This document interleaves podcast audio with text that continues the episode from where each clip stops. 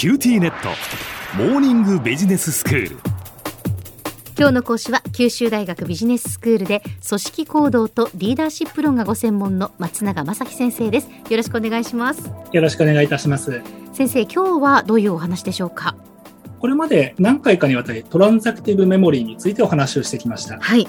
トランザクティブメモリーとは自分以外のメンバーが知ってることや持ってるスキル経験に関する理解のことでこれが豊かな人は自分一人では解決できない問題に直面した時にもあの人ならきっと手がかりくれるかもしれないと適切なメンバーにコンタクトして問題解決の糸口を見つけることができますし、うんそうしたやり取りが活発な組織ではメンバー同士のコラボレーションから新たな発想が生まれてイノベーションに結びつく可能性が飛躍的に高まります。はい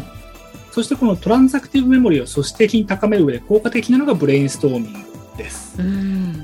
少人数の顔が見える規模感であれこれ議論を重ねることによって誰がどんなテーマに詳しいかどんなことに強い関心を抱いているかなどメンバー同士の相互理解が進んでいきます。えええ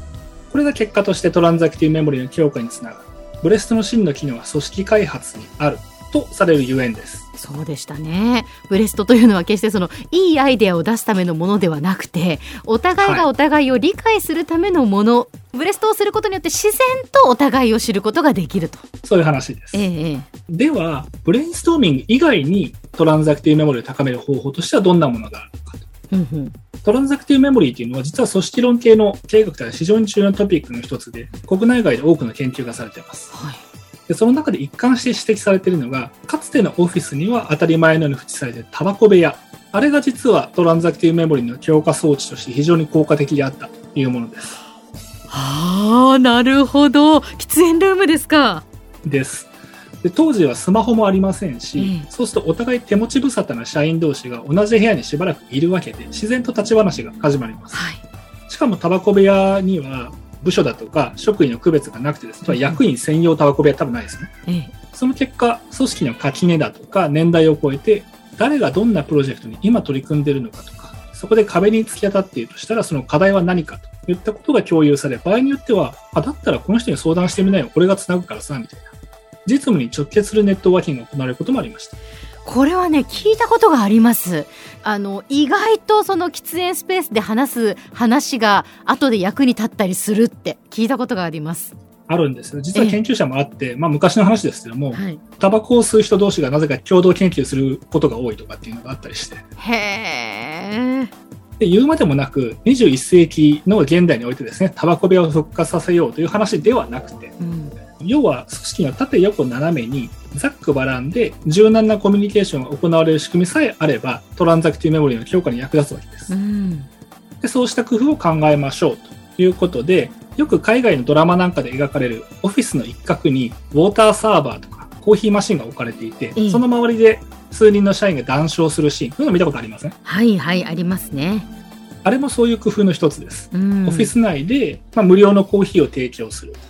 そうすると自然と社員同士の交流が生まれるようになる。で、トランザクティブメモリーが組織の課題解決力だとか、イノベーション創出力を高めるということを考えると、ただでコーヒーを出すだけでこういうふうになるので、非常にコストパフォーマンスが高い投資なんだというふうに言えるわけです。うん日本国内における同様の事例としては、無印良品を運営する株式会社良品計画のオフィスが結構有名です。というのはですね、フロアの中央に、まあ今はコロナ禍なので少しまた違うと思うんですけども、その前なんかフロアの中央にミニキッチンだとかお菓子コーナーがあって、うん無印のお菓子があると。ほうでさらにコピー機が置かれたスペースにもコーヒーやお茶がある。これなぜかわかります？書類が印刷されるのを待ってる間って暇じゃないですか。はいはいで、まあ良品計画ぐらい大きい会社になると、同時に複数の社員がコピーを取りに来るってことはまあザラにあるんですよね。はい手持ち無沙汰な人が数分間そこにいるという状況はタバコ部屋と同じ。なので、まあどうせならそこでより雑談しやすい、くつろげる空間にしようということで、そこにもまあコーヒーだと紅茶があるという次第なんです。そうなんですかで今コロナの話が出ましたけども、うんまあ、ウィズコロナ、そしてアフターコロナの時代を見据えた今の課題っていうのは、うんこうしたコミュニケーションの場をオンライン上でいかに構築して回していくかにもあると思います。うんっていうのは、オンラインのコミュニケーション、どうしてもそのままだと、こう合目的的と言ってですね、あの、〇〇の件で11時から11時はミーティングをします、みたいな。特定の要件に閉じてしまいやすいんですよね。はいそうなると、あれこれよもやま話をする中で近況を報告し合ったり、そういえばさ、っていう感じで、会話の流れから離れトピックの話をしたりといった発散的なコミュニケーションを取りづらくなってしまいます。うん。しかしまあこれも工夫次第でいくらでもアプローチすることは可能でして、はい。でそもそも Twitter とか Instagram 見ればすぐ分かる通りネットは雑談の宝庫なんです本来は。うん。オンラインだとなんか雑談しにくいっていう人いますけども、ええ。ちょっと待ってくださいという話でして、はい。不特定多数ではなくって関係者のみに限ったコミュニケーションに関しても Slack だとか Kintone といったツール活用して社員同士の交流をスムーズかつ活発に行っている事例というのは実は少なくありません。ただこの時重要なのが、これまで対面で行ってたのと同じコミュニケーションをオンライン上で再現しようとしないことです。ほうほう対面には対面の、オンラインにはオンラインの、それぞれ固有の特徴というものがあります。はいなのに、自分、あるいは組織内の偉い人が慣れてるから、対面でやってたコミュニケーションをそのままオンラインでやろうと。例えばですね、雑談というからには、全員リアルタイムで顔を見ながら話そうとするとかですね。やると、まあまあこれはやっぱうまくいきません。でしょうね。だってなんかこう急にねじゃあ雑談をしましょうって言ってこう構えてみんなで顔を合わせてじゃあ雑談できるかっていう話ですよね。そうなんです。なので、この点を理解せずに、ツールがもともと不向きな使い方をわざわざしておきながら、やっぱりオンラインではコミュニケーションしづらいねとかって言ってる、まあ、もったいないケースというのは非常に多く見受けられるなというふうに個人的には思ってます。はあ。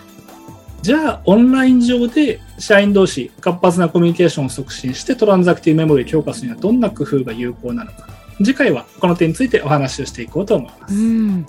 では先生今日のまとめをお願いします。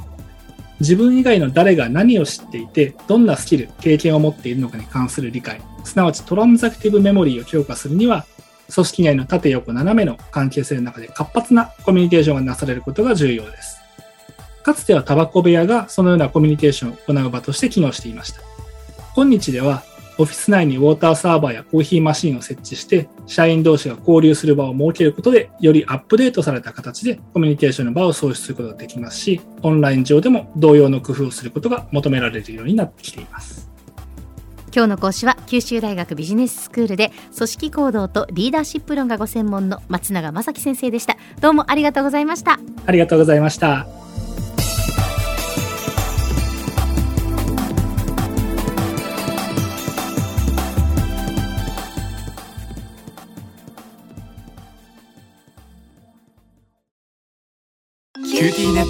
ビビックにしてから毎日必ず実家の父と母からビデオ電話がかかってくる。元気？で毎日だからそう変わんないよ。痩せたか？で毎日だからそんなに変わってないって。